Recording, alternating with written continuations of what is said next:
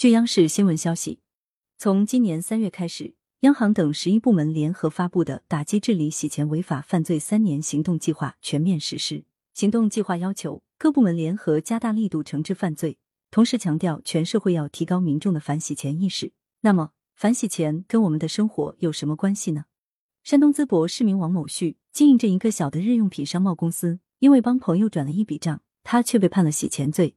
这还要从两年前说起。当时找王某旭转账的是他的朋友韩某军，这位韩某军是当地妇幼保健院的一名干部。王某旭表示，有一天韩某军找到自己，称要用自己的银行卡，当时心里犹豫了一下，但是关系都挺好，没多想就把银行卡给韩某军。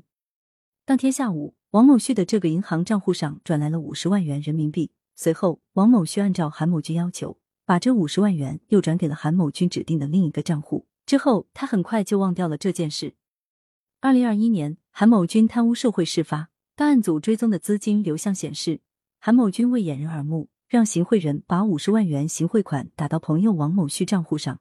随后让王某旭再转到他妻子汪某的账户上。在韩某军被留置之后的第二天，他的妻子就将这五十万元资金换作美元汇往了境外。确认这笔汇款后，检方对韩某军妻子及王某旭一并提起洗钱罪起诉。淄博市临淄区人民法院认为，被告人王某旭明知是他人受贿犯罪所得，为掩饰隐瞒其来源和性质，通过转账协助转移资金，其行为已构成洗钱罪，因其有自首情节，从轻处罚，依法判处有期徒刑六个月，缓刑一年，并处罚金五万元。感谢收听羊城晚报广东头条，更多新闻资讯，请关注羊城派。